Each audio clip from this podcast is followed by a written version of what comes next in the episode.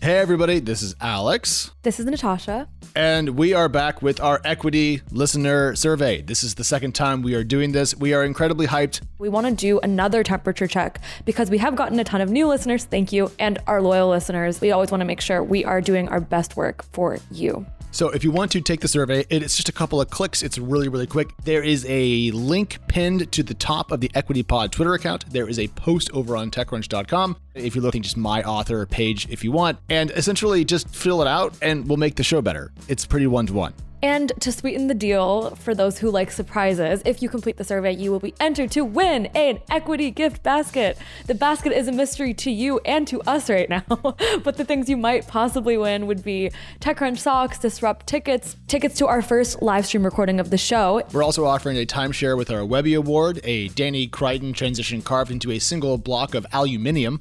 And uh, if we nag people enough, maybe, maybe, I can't promise this, an equity t shirt. We are still on our crusade for merch after all these years. But please fill out the survey. It makes us super smart and super happy. And so we appreciate it and we appreciate you. And with that, let's do a show.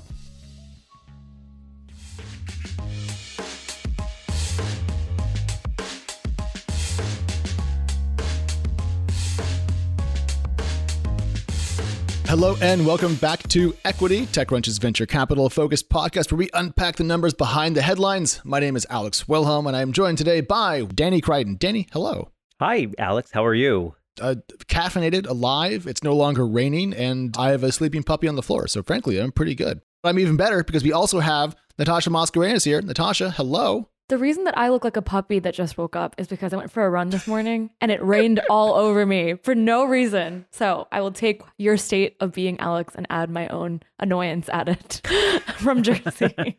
What you can't see is that your video is actually a little bit low res inside of this new platform we're using to record, and so I actually can't tell that your hair is oh, messy. Okay. So you look fine, just pixelated. it looks blocky. Yeah. It looks blocky. Square. Looks very blocky. Looks like an HD decompression algorithm style going on. I hear that's very 2021, but as long as you ran to the Krispy Kreme for their IPO this week, because I'll tell you, donuts selling sugar and flour for two dollars each when the ingredients cost three cents has to be one of the best business models of all time. It's, it's absolutely true, and I just want to give an apology to everyone for the fact that we haven't written up uh, lots and lots about the Oatly and Duncan IPOs. It, it's not because we don't want to have fun; it's because there's so much going on that we have to cover that we haven't had a chance to have fun. And on that note, this show is jam packed. We have Stack Overflow sold to Prosus.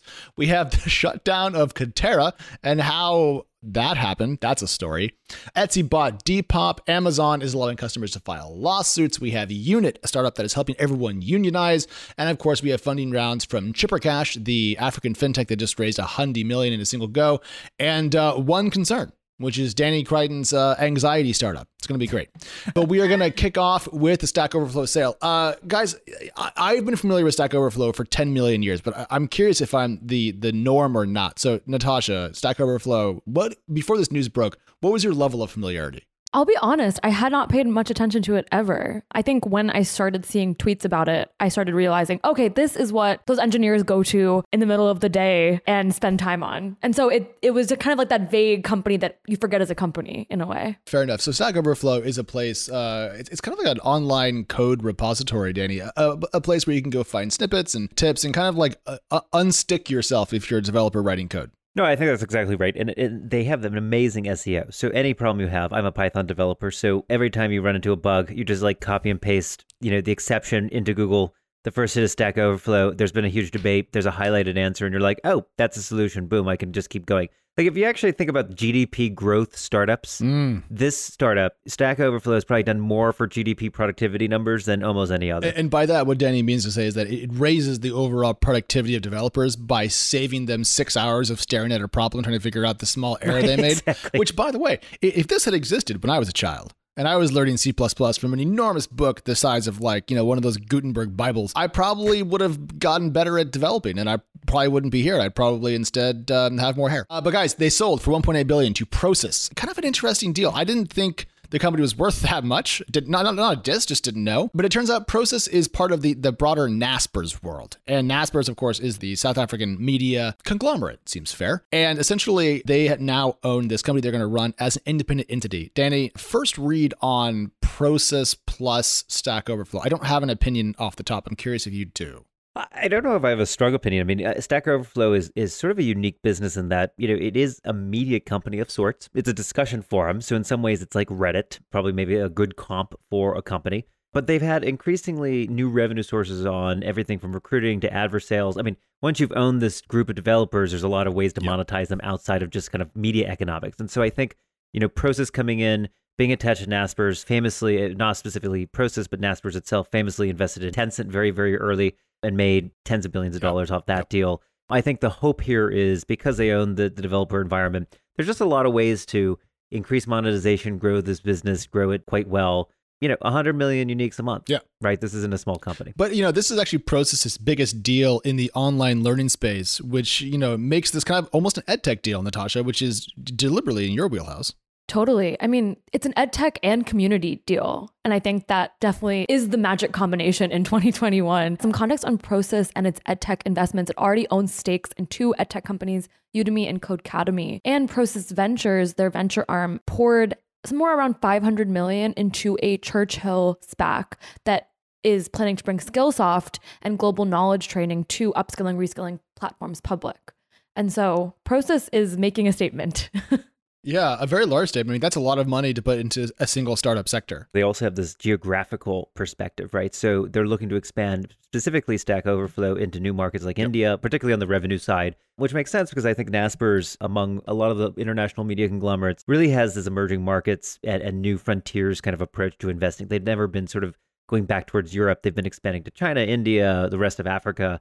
I can imagine them doing the exact same formula here with Stack Overflow. All right. Uh, as a final note on this, apparently, according to at Coding Horror, a very fine Twitter user, this deal minted 61 millionaires, which is not a stat that you actually get very often. So it's hard to say if that's an in- infrequent result for a, an acquisition of this size, but it did stand out to me. Before we move on, huge win for New York City down here. So New York City based company based in financial Ooh, district. Uh, it's sort of I, I don't think people know Stack Overflow as sort of a New York company, but it is a New York success story 2 billion almost exit, which is great, central to a lot of the developer ecosystem. But on the flip side, the things that are built up and are worth a lot, sometimes you'd build stuff up and you tear them down, they're worth nothing. And that would be Katerra, which we found out this week from SoftBank and some news um, that it is not just going to like peter out. It is not just laying off some folks to kind of continue operations with a, a skeleton crew. It is going bankrupt and firing everyone tomorrow, or I guess today, uh, as this uh, show goes to recording.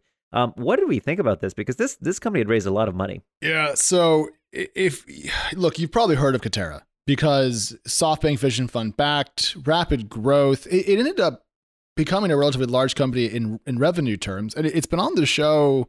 It's been on the site, Natasha. I feel like we've been covering this company for years and years and years now. P- people know about Katerra, right? Yeah, I mean, it's received more than 2 billion in funding, had last year at least around 8,000 employees globally, not a casual startup folding. But we would probably all agree that it's probably going to be the most high profile failure for SoftBank since WeWork. Having those two be the two high profile losses for SoftBank comes very interestingly because 2 weeks ago we were talking about all of SoftBank's impressive earnings.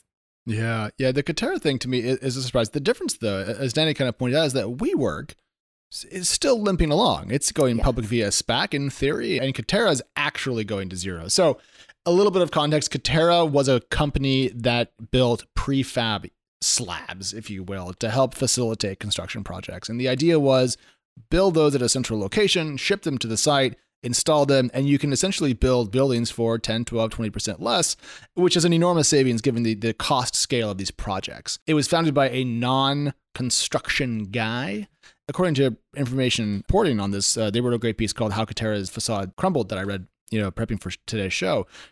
High spend, high sales, high gloss, low follow through, consistently so. And so, Danny, it, it seems that eventually they couldn't make this business actually function, and throw in some interesting news over at Greensill, another kind of Vision Fund backed flop that's been in the news lately. The company just straight up died. You know, having talked to a lot of real estate developers on this and what are known as ADUs, accessory dwelling units, you know, one of the challenges with building this is um, every jurisdiction has different rules, different building codes, different fire codes, different zoning ordinances. One of the challenges with prefab is you can't just build a home and just kind of deploy it anywhere it has to actually be custom almost to every single city in the entire United States. And so I think Katerra always ran into this problem of it grew extremely fast, up to 8,000 employees, is trying to own this market in three to five years. And, and like most things in real estate, if you'll notice, you know, the two big flops in the SoftBank Vision portfolio are both real estate companies. And there's a reason for that. It's very, very hard to scale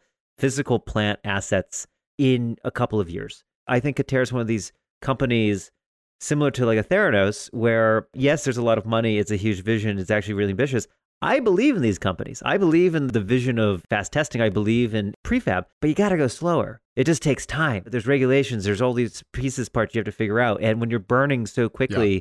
you're just edging out the clock. Yeah. Well, famously, the, the SoftBank Vision Fund, both iterations one and two, backed very modest, slow growing, you know, minimal gumption startups, the people that were really trying to grind it out on a uh, lifestyle basis. So that, that fits perfectly, Danny.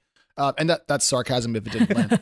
uh, I, I want to say there was more sarcasm juice in that one could have been useful. the, the, my problem with sarcasm is it's always very obvious to me when I'm being sarcastic, and then everyone looks at me like I'm just wrong. They're like, "No, that's not that's not correct." If I, if I was like is if I was like bananas, famously a green fruit that you use in apple pie, people would be like, "Alex, no, that's actually not correct." I'm like, sarcasm. Anyways, uh, so no we, we needed you to do that this time. well, talking about green things real quick. So we should also talk yes, about Greensill. We've actually not talked about I think Greensill on the podcast. I, I, don't think we even really have talked about it on on TechCrunch. I mean, yeah, this is much. this is one of the largest business collapses, you know, in the last year or two. Greensill was focused on sort of supply chain finance, so and all the different components and what's known as factor invoicing, giving money in advance for when you need to buy materials, but you don't necessarily have the materials in. It's designed to solve a lot of cash flow problems. Eh, you know, traditionally this is like a big bank problem. It's very slow. It's actually not that helpful because by the time you even get the loan, you're probably already getting the materials. Who cares? Greensill was designed to solve all of that and it is it is also filed for insolvency. SoftBank had invested 1.5 billion in the company in 2019. Strangely enough, it was actually a backstop to Katerra, as you mentioned, Alex. Like it actually was financing Katerra itself. So the SoftBank cross portfolio subsidization of one bad business to another, fascinating. Yeah, I mean synergy is is good. F- fraud energy is bad. And so, look, that, that, didn't work. I'm sensing a headline. yeah. No, so someone's writing that down. Look, so he, here's the thing about Greensill it didn't just provide supply chain finance. What it did was it then took the essentially the loans it was making, securitized them, and then sold them out. So it's even more complicated than you think because I think Credit Suisse was selling those. I think SoftBank was buying them while it was funding Greensill, which was funding Katerra. Katerra goes into troubles. Uh, Greensill ended up, I think it was like forgiving some loans in exchange for an equity stake. SoftBank had to bail out Katerra. It didn't work. There was a like a hundred thousand to one recap involved, and blah blah blah blah blah. Both companies are, are are kaput. It it turns out that you can't just shout AI and ML about a very, very standard, staid element of the finance world and ex- and solve all of its problems. And that's uh, how Greensill fell apart. There's more to the story, guys. Like David Cameron, the former UK PM, is involved. It, it it's it's a it's a scandal around the world. It's really it's really bad. It's, it's a huge one. So let's put a pin in that. So obviously, there's been a little bit of a pop going on over in the SoftBank Vision Fund. But if you want a deep pop, that's a positive story, ironically. Danny, fantastic transition. What Danny's talking about is that Etsy is acquiring Depop in a $1.625 billion deal. Depop, for those who don't know, I'll give it a quick explainer. It's kind of like a thrifting online website where you p- can put your own clothes on there, sell them to other people, and vice versa. There's a couple things here that I think are worth mentioning. One is that 90% of Depop's users are under 26 years old, and the company is finding itself as that go-to site during a time when thrifting is really becoming trendy again. When you think of Gen Z, there's like that irony of them also being Amazon users, but also really liking eco-friendly options such as thrifting.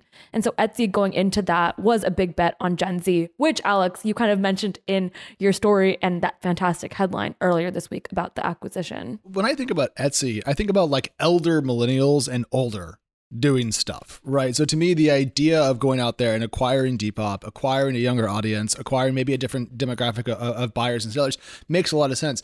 I, I tried to do some math uh, on the deal. Now we know that Depop had revenues of about 70 million last year, so kind of calendar 2020. And that, it grew by about 100% in 2020. Now, I expect that growth rate to decelerate. The pandemic is lifting in parts of the world you know, we're all going out and about a little bit more. Maybe thrifting won't see the same kind of growth it did during the pandemic when we were all at home cleaning out our closets. But it's a little bit of an expensive purchase, frankly, given other multiples that I saw in the market, but not so expensive that I can't make it make sense if this going after the Gen Z market makes so much sense.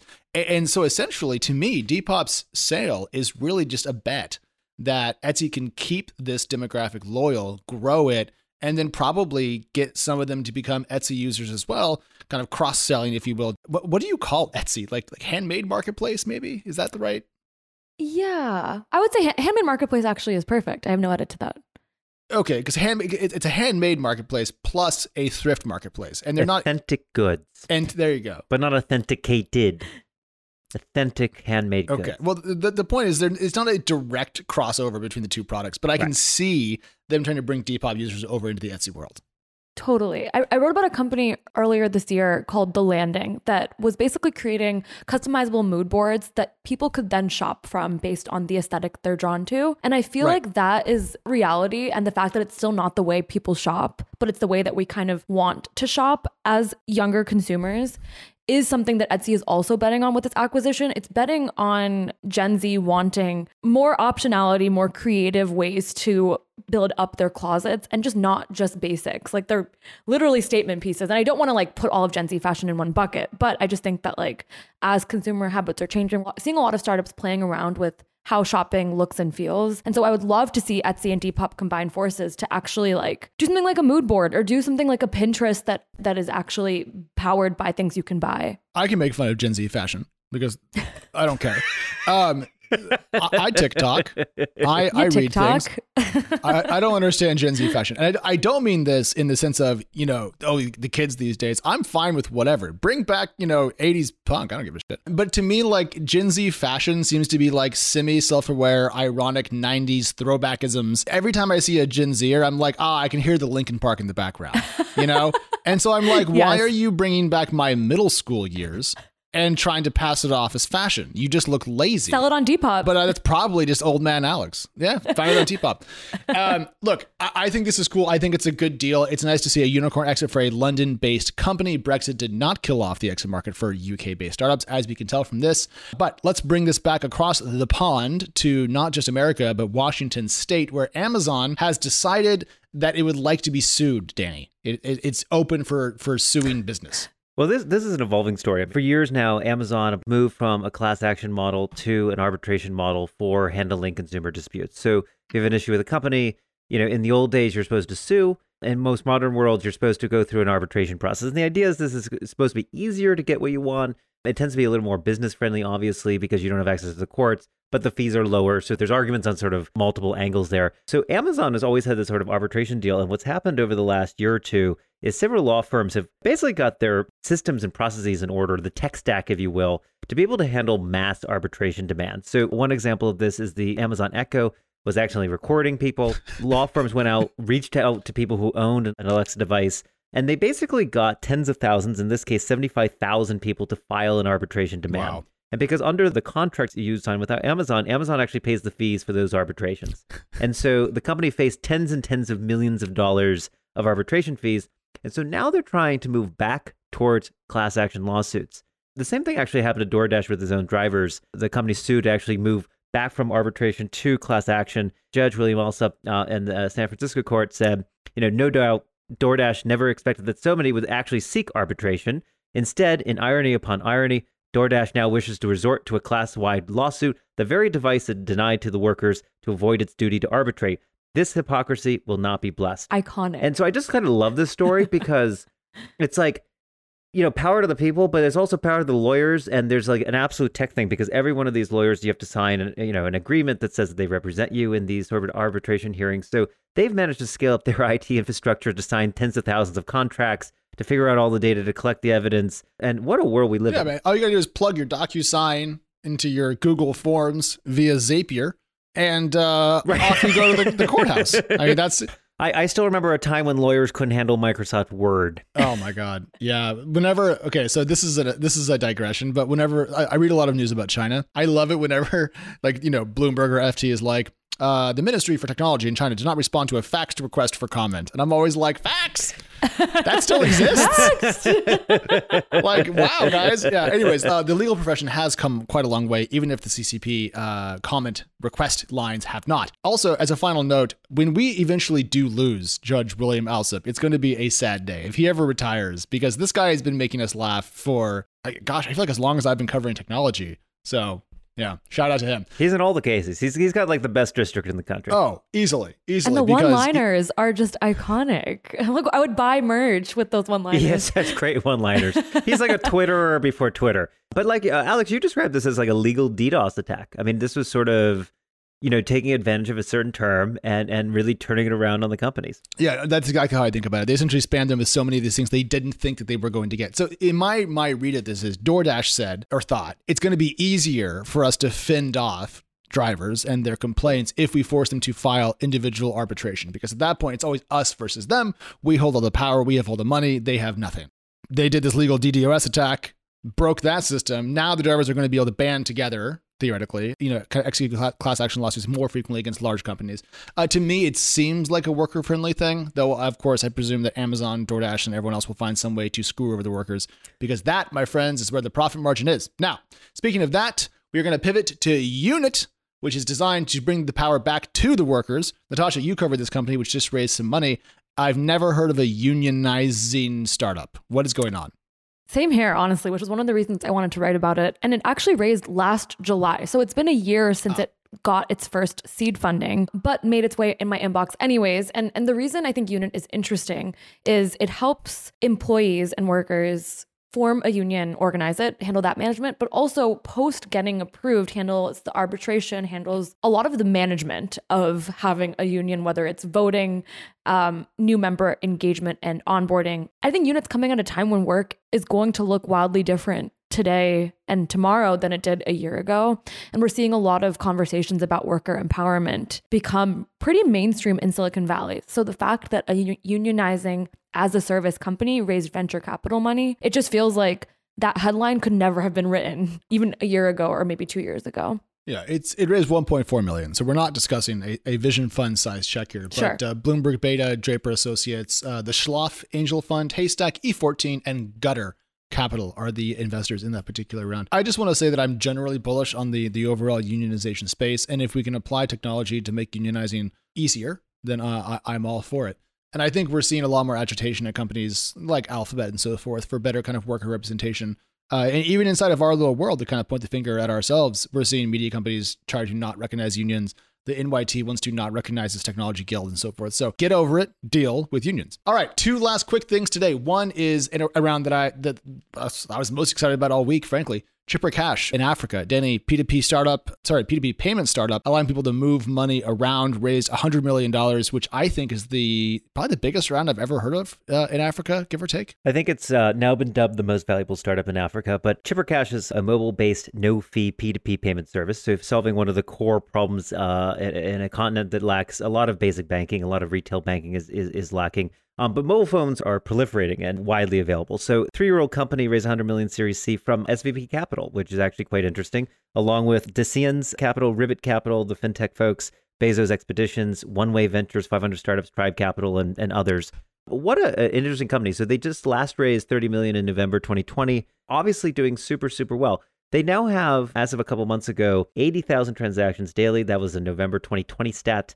In June of last year, so one year ago, they had processed 100 million in payments volume in one month. What an amazing story in terms of it's only three years old. They're already at a massive scale in terms of gross payment volume, real fees going on. I think one of the big questions, and this is sort of where you get into these new business models, is it is a no fee service. So payments becomes the gateway to getting a lot of people on board, having their money there. There's a shoe to drop on like, okay, what's the business model? How do exactly. you, you know, go from there? One bit that they are continuing to build out to show that they still have more than enough room to grow is their crypto service. They've been really active in South Africa and Kenya. And because a lot of the individuals and small businesses in those countries are very active in crypto, but its service isn't yet available in Nigeria, which is still the largest market in Africa for crypto. Oh my God, how many times can I say crypto in one sentence? But um, I, I think that crypto, crypto, crypto, crypto, crypto. I can't say it. I can't say it. You just can't. It's too hard. Too many syllables. I think that shows that Chipper has a lot more kind of real estate to get to going forward as well. Um, and I have one data point that I heard from the rumblings, which is that Chipper Cash already has offers to raise more money at a much higher valuation, isn't probably going to do it. But everyone is trying to get into Chipper. So, how much chip can a chipper chip chip? wood chip chipped and a wood chip chip wood chip. Guys, that, that's the worst joke we've ever had on the show. I think. I think that's that's we've reached the bottom and of the barrel. Did it, of all people. Be, yeah, Natasha gets eighty percent. Of the game. Natasha usually is the one on the show that doesn't make the groaners. Actually, now that you bring it up, um, maybe this is because we're all becoming our parents slowly. All right. Um, a couple of things about this that I wanted to bring up. So Chipper Cash, it's a cool amount of money into a very neat company, and that's always fun to talk about. But the reason why this one really caught my eye was the sheer scale of the dollars that it raised compared to how much money we see invested into African startups yearly. Uh, you know, 20, 2019 was like around 2 billion into the continent, give or take. It dipped last year uh, to like one and a half, 1.7 billion. Kind of depends on which numbers you trust. But I mean, this $100 million round could be five percent of the amount of money that goes into startups in Africa this year. So it, it, it's a large round, but for its region, it's simply staggering. Uh, and I, I bet you that Africa is going to have a record year for total venture capital investment, given what we've seen so far this year. And we're seeing more people pay attention to it. And the reason why I think Chipper Cash itself already has uh, you know, venture capital is circling to put more money into it is whichever company can really bring the broader African population into the more modern fintech world is going to have an enormous advantage to generate tons of money off of, you know, hundreds and hundreds of millions of people for a very long time. And if they have the momentum that we that we expect them to have based on kind of the transactions, the fact they've raised like three times in the last year, et cetera, et cetera, this could be the company. So Chipper Cash is one to kind of put in your back pocket as a startup to watch. Crypto or not, I, I think this one's a hot one. And speaking of hot things, fires are hot and fires can be a catastrophe. And you need to understand when those are coming to your community, Danny. And after our long digression into the world of disaster tech, some news happened finally. Yeah, so one last concern on the show. One concern raised 45 million from Sompo Holdings, the venture wing of the Japanese insurer company Sompo. You know, disaster tech, as we talked about on the deep dive episode a week ago, getting a lot of attention from VCs, a lot more focus going on obviously with climate change. Raised 45 million bucks, they're now over 100 million total raised for one concern. They focus on simulation and modeling for disaster scenarios. So if a flood comes into your community, what happens, who's affected, how do you build resilience? I think we're seeing a lot more of this resilience action going on. Obviously, if you didn't hear the podcast from a week ago, go back in history and find the disaster podcast and we'll have more coming up. Yeah, yeah. A couple of final concluding housekeeping notes for everybody. If you skip the first 30 seconds of the show, you missed our plea that you take our listener survey. So I'm throwing that in now. It's linked at the top of our Twitter page. Also, it's in the post. Essentially, just click some buttons, tell us what you like, tell us what you don't like, and we can make you a better show because we're always evolving slowly. We just want to evolve in the right direction. And then, second, I don't have permission for this, but I'm going to tease it anyways. We're doing a live show. We're doing a live digital taping of Equity. So if you want to come watch us before Chris and Grace clean it up with all the swears and all the jokes that don't make it to you uh, intact, uh, we will have details coming up. It's going to be on Hopin. It's going to be free. It's going to be hopping. It's going to be a blast. So we'll see you then. In the meantime, goodbye.